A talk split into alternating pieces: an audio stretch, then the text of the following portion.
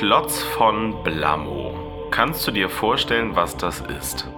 Klotz von Blammo. Eine Person? Quadratisch? Ja, weiß ich jetzt auch nicht mehr. Erklären Sie mir das? Also Klotz von Blammo hört sich für mich eher an wie eine Person.